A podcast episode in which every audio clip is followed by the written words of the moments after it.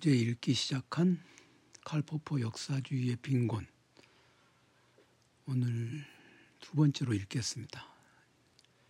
뒤에 붙어 있는 역자 해설을 먼저 어, 말씀을 드린다고 했죠. 오늘 그 역자 해설의 본격적인 역자 해설 부분을 들어가고자 합니다. 역자 해설은 저작 출간 이력과 생애 어제 말씀드린 저작 출간 이력과 생애가 있고 그 다음에 칼포포의 책이 처음으로 번역되어 나온 것이니까 이제 저작 출간 이력과 생애가 간략하게 소개가 되고 그 다음에 칼포포의 그 1970년대 초반이죠. 75년에 이 책이 나왔으니까 그때까지의 칼포퍼의 학문적인 그런 업적까지는 아니고 그 무렵에는 업적이라고 말하기는 어렵죠. 그냥 포퍼가 그동안 해온 작업들을 크게 두 가지로 정리해서 역자 해설에 논의하고 있습니다. 하나가 과학 철학적 문제이고 다른 하나가 지금 이 역사주의 빈곤이라고 하는 책으로 나온 그 역사주의에 관련된 것이죠. 다시 말해서 포포는 과학 철학적인 업적이 하나 있고 그 다음에 역사주의의 빈곤과 어, 개방된 사회와 그 적, 그러니까 열린 사회와 그 적들 그걸로 나온 점진적 또는 점차적 사회공학 곳곳에 관한 그 두 가지가 있습니다. 대체로 봐서 어, 후자 그러니까 그 점차적 점진적 사회공학에 관한 논의들은 이제 오늘날에는 거의 유의미한 유의미한 그 것들은 아니죠. 역사주의의 역사주의에 대한 포포의 비판은 상당히 적확하고 또 그것이 여전히 공부해 볼 만한 그런 부분이 있습니다만은 그것에 의해서 도출된 음, 포퍼의 그 점차적 점진적 사회공학은 사실 거의 폐기되었다고 보는 것이 적당합니다. 그 둘을 연결해 주는 게 이른바 어, critical rationalism 비판적 합리주의죠. 포퍼에서 비판적 합리주의다라고 하는 말은 요 이제 다음 시간에 비판적 합리주의에 대해서 정리를 할 텐데요. 포퍼에서 비판적 합리주의다라고 하는 것은 과학 철학 이론이기도 하고 동시에 포포에서 사회 철학 이론이기도 합니다. 그러니까 포포의 학문 영역이 크게 크게 그 과학 철학과 사회 철학에 있다라고 하면 그 둘을 동시에 그두두 영역을 음, 동시에 아우르는 것은 무엇이냐? 그것은 바로 비판적 합리주의다. 그렇게 말을 할 수가 있죠. 비판적 합리주의는 비판적 합리주의는 포포의 과학 철학적 문제 의식이 에서 시작되어서 그 과학 철학적 문제 의식의 최종 귀결이 비판적 합리주의가 되는데 그 비판적 합리주의를 바탕으로 해서 포포가 사회 철학을 전개합니다. 다시 말해서 포포 사회 철학의 방법론 역시 비판적 합리주의예요. 이게 이제 음, 변증법 마르크스와 헤겔의 변증법을 논박해가는 포포의 가장 중요한 전략이 바로 이 비판적 합리주의인데 따라서 이제 우리가 포포 칼 포포는 이제 조금 좀 단순화해서 얘기를 해보자면 칼 포포 그럼 한마디로 말해서 비판적 합리주의다. 그리고 그 비판적 합리주의라고 하는 것은 과학 철학적 문제 의식에서 시작해서 과학 철학의 방법론으로서 귀결된 것이고 과학 철학의 방법론을 탐구하면서 귀결된 것이고 그렇게 귀결된 과학 철학의 방법론으로서의 비판적 합리주의를 가지고 포포는 사회 철학을 어, 시도한다. 그렇게 어, 한마디로 얘기할 수 있죠. 다시 정리해서 딱 이렇게 단순한 것 같아도 이렇게 단순하게 일단 정리를 해 둘 필요가 있습니다. 그렇게 단순하게 정리를 해둔 다음에 그 다음에 이제 좀 상세하게 좀 들어가 보죠. 그런데 그렇게 단순한 정리는 어떻게 나오느냐? 상세하게 공부하다 보면 나오죠. 이게 이제 서로 일종의 해석학적 순환의 단계에 들어가 있다고 말할 수 있겠습니다. 자, 그러면 과학철학적 문제라고 하는 것은 이제 비판적 합리주의로 귀결되는 과학철학적 문제라고 하는 것은 크게 또 두 종류로 두 둘로 나눌 수 있어요. 하나는 뭐냐? 어떤 것이 과학적 음, 이론일 수 있는가? 어떤 자격을 갖추어야 과학적 이론일 수 있는가? 여기서 이제 포포가 문제가 시작이 되죠. 그 다음에 그렇다면 과학의 방법론은 도대체 무엇인가? 과학 방법론은 무엇인가? 이 두 가지 영역이 있는데 과학 철학적 문제에서 첫 번째 이론의 과학적 자격의 기준 요것을 오늘은 설명을 하겠습니다. 이 역자 해설의 바탕을 두고 역자 해설을 그냥 여러분들에게 그 설명하고 있는 것에 음, 불과합니다. 뭐 특별히 제가 역자 해설보다 이 포포에 대해서는 음 저거죠. 과학 철학 시간에 배우고 뭐 검증 가능성, 뭐 반증 가능성 이런 거 마구 배우는데 하, 이보다 더 잘 정리할 수는 없을 것 같아요. 그리고 이제 음, 기회가 되면 한번 그것도 한번 보기는 하겠습니다만 그거는 지금 별 과학 철학을 좀 더 상세하게 들어간다는 건 좀 그렇습니다. 일단 해설합니다. 포포의 문제 의식은 이래요. 이론은 어떤 때에 과학적인 것으로 분류되어야 하는가? 그 이론의 과학적 성격이나 자격의 기준이란 있는 것인가? 이렇게 물었을 때 어떤 것을 우리는 과학 이론이라고 그러고 어떤 것을 과학 비과학 이론이라고 하는가 또는 유사 과학 이론이라 예, 쿼시 예, 수도 수도는 사이비 과학이고 그다음에 쿼시 유사 과학. 그러니까 과학 이론과 유사 과학 또는 사이비 과학 이론의 차이점은 어디에서 나오는가? 그 크라이테리아는 무엇인가라고 물을 때 반증 가능성이다. 그렇게 포포는 대답을 합니다. 이 falsifiability, 이 반증 가능성 또는 반박 가능성, refutability, 테스트 가능성, 음, testability, 테스트 가능성은요, 이 실험해 볼 수 있는 것 그런 것을 말하는 것이죠.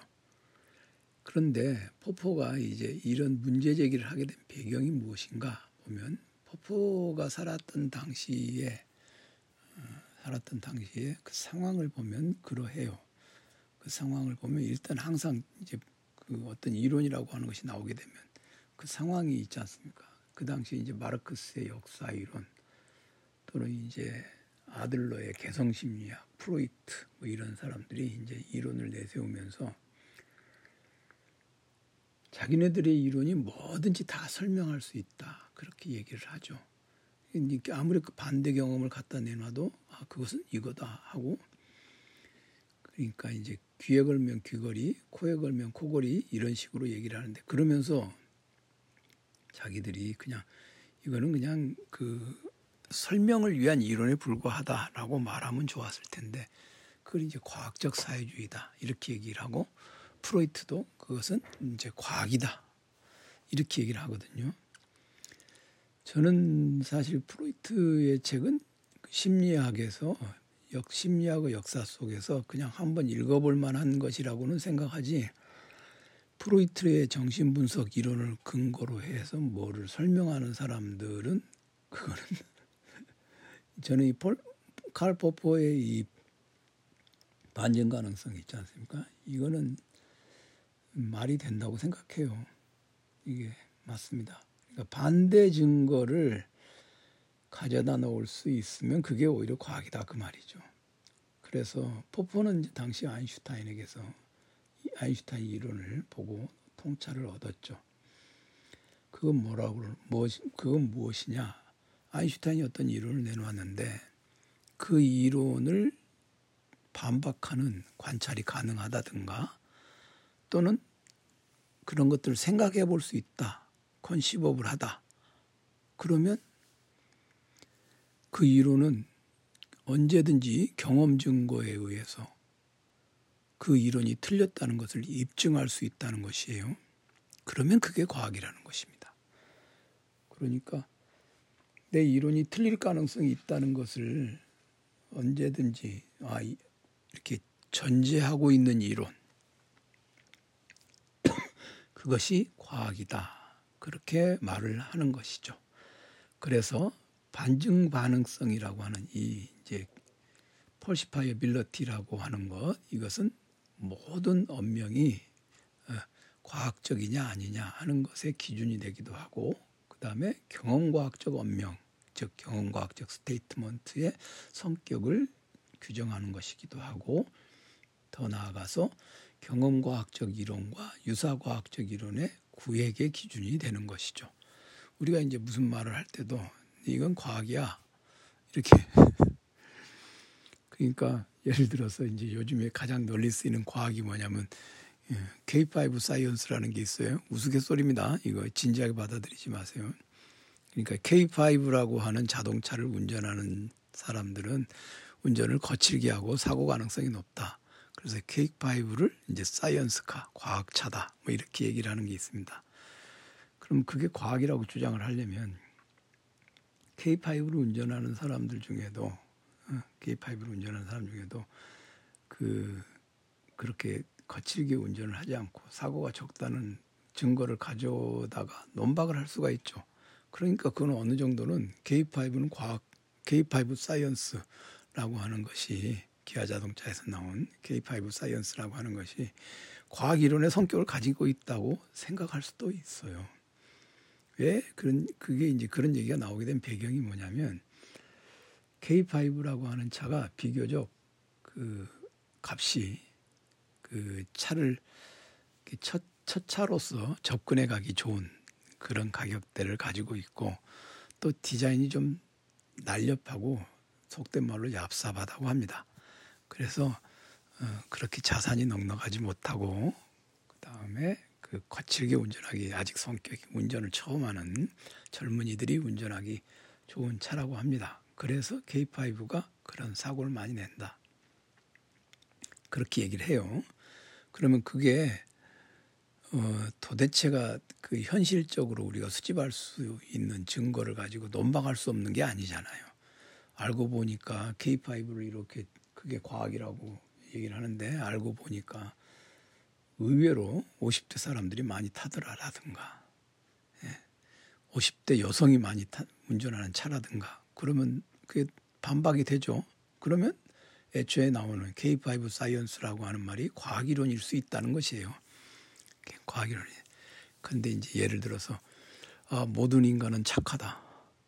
어떤 증거를 가지고 반박할 수가 없잖아요. 착함이라는 걸 규정하기도 굉장히 어렵고 이런 것들은 유사과학이라는 거죠. 그리고 어, 프로이트 이론도 그렇고 프로이트 이론도 그렇고 뭐 우리 인간은 뭐 무의식을 갖고 있다. 무의식을 갖고 있다는 걸 어떻게 알아요? 무의식이라고 하는 건 의식이 없는 건데. 그러니까 반박도 안 되고 증명도 안 되고 그런 것들. 예, 포포가 얘기하는 반증 가능성이라고 하는 것은 바로 그러한 것입니다. 그 다음에 여기서 하나 더 중요한 지점이 있어요. 어, 비엔나 서클이라는 게 있죠. 비엔나 학파 예, 또는 비엔나 학단 이제 logical positivism 즉 논리실 논리적 실증주의를 주장하는 입장들이 있지 않습니까? 어, 요 사람들이 이제 포퍼도 이제 비엔나 빈 학단이니까 음, 이 사람들하고 가깝게 지내기는 했어요. 음, 포퍼도 이 사람들하고 가깝게 지내긴 했습니다. 요 사람들이 주장한 게 뭐냐면은 그 검증 가능성이거든요. 검증 가능성, verification, verification 이론을 주장한 사람들입니다. 이 주요 멤버들이 음, 그 일단 폴리 저기 logical positivism은 그 창설한 사람이 이제 슐리크, 그다음에 한 또는 이제 그 멤버들이 있죠. 곰페르츠라든가 크라프트라든가 노이라트라든가 이런 사람들하고 개인적인 친분이 있는데 이 사람들이 말하는 이 사람들이 말하는 의미의 검증 가능성 이론 유의미성의 기준 이것과 어, 포포는 아주 다릅니다. 뭐냐면 의도가 달라요. 어, 논리 실증주의자들이 이 원리를 채택한 의도는 과학적 명제가 과연 과학적인 기준은 어떤 경우에 생겨나느냐 요걸 따져서 물으려고 하는 게 아니라 형이상학적 명제와 과학적 명제와의 구획 기준을 설정하기 위해서였어요. 다시 말해서 논리적 실증주의자들은 형이상학적인 명제를 유사 명제로고 몰아붙임으로써 형이상학을 없애려고 하는데 그 목적이 있습니다. 그러니까 이제 과학 명제가 어떤 경우에 과학적인 그 자격을 갖느냐 이런 데 집, 집중한 것이 아니라 형이상학이라고 하는 것 이런 것들이 문제가 있다고 생각을 한 것이죠. 그러니까 포포는 포포는 형이상학적 명제가 모두 무의미하다 이렇게 본 사람은 아니에요. 형이상학적 명제가 모두 무의미하다.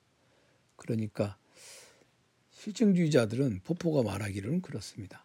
형이상학을 절멸시키려고 하게 되는데 그렇게 하다 보면 자연과학도 절멸하게 된다는 것입니다. 왜냐하면 과학의 법칙도 과학의 법칙도 아주 그 세밀하게 따져 들어가게 되면은 세밀하게 따져 들어가게 되면 그 논리적으로 딱 할 수 없는 그런 영역이 있죠.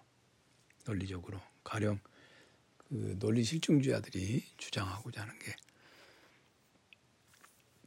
신 그러면 신이라는 말이 있는데 그 신이라고 하는 게 우리가 그 신에 대해서 어떤 속성을 가져다 주어 도왔 신은 뭐 완전하고 신은 영원하고 뭐 이런 얘기를 하잖아요. 그럼 그 신이 가지고 있는 완전함, 영원함 이런 것들을 우리가 경험적 증거를 가지고 판별해 낼 수가 없죠. 그러니까 그 신이라고 하는 존재는 신이라고 하는 존재는 그 우리에게 어떤 의미도 가져다 줄 수가 없다. 그게 이제 검증 가능성의 바탕 원리를 바탕으로 해서 형이상학 명제를 무의미한 meaningless sentence다. 넌센스에 불과한 것이다. 이렇게 논박을 합니다. 그것이 바로 빈 학단의 그 논리적 실증주의가 주창하는 바예요. 그런데 만약에 그 기준을 포포에 의하면 철저하게 적용하면 어, 자연 법칙들도 행성의 법칙은 여러여러하다. 뭐 지구는 태양의 둘레를 돈다. 물론 지금 지구가 태양의 둘레를 돈다는 것은 경험 증거로 이렇게 하게 할 수는 있죠. 그러나 그것이 의미 있느냐 의미 없느냐 이런 것들은 우리가 경험적인 증거를 가지고 뒷받침할 수 없다고 해서 없다고 해서 가령 아인슈타인이 뭐 우주는 뭐 결국에는 뭐 어떻게 될 것이다. 상대성 원리 이런 것들이 있지 않습니까? 이런 법칙에 사용되고 있는 용어들 하나하나를 다 따져서 그것의 경험적 증거를 뒷받침하려고 한다 하면은 그거는 유의미한 것을 다 가져다 쓸 수가 없겠죠. 그러니까 어, 여기서 중요한 지점은 베리피케이션 즉 논리적 실증주의가 얘기하는 검증 가능성하고 포포가 말하는 반증 가능성은 애초에 겨냥하는 바가 다르다. 그것만 일단 생각해 두시면 되겠습니다. 이제 과학 철학적 문제가 두 번째는 뭐냐면 과학 방법론에 관한 그 견해가 있는데 이 이제 반증 가능성, 반증 가능성 이것도 또 문제가 있다고 계속 과학 철학 책에 보면 많이 나옵니다. 근데 이제 포포에서 어, 좀 더 중요한 것은 과학 방법론에 관한 것이죠. 앞서 말씀드린 것처럼 비판적 합리주의라고 하는 것, 비판적 합리주의라고 하는 것을 그 성과로서 내놓게 되는 포포의 과학 방법론 연구 부분이 있습니다. 다음번에는 그 과학 방법론에 관한 것하고 그다음에 그것이 곧바로 연결되어서 이 역사주의 또는 사회과학 방법론 이쪽으로 연결되니까 역자 해설의 그 과학 방법론에 관한 부분하고 그다음에 사회과학 방법론 네. 그다그 그 모든 것을 아우르는 비판적 합리주의 그것에 대해서 말씀을 드리겠습니다.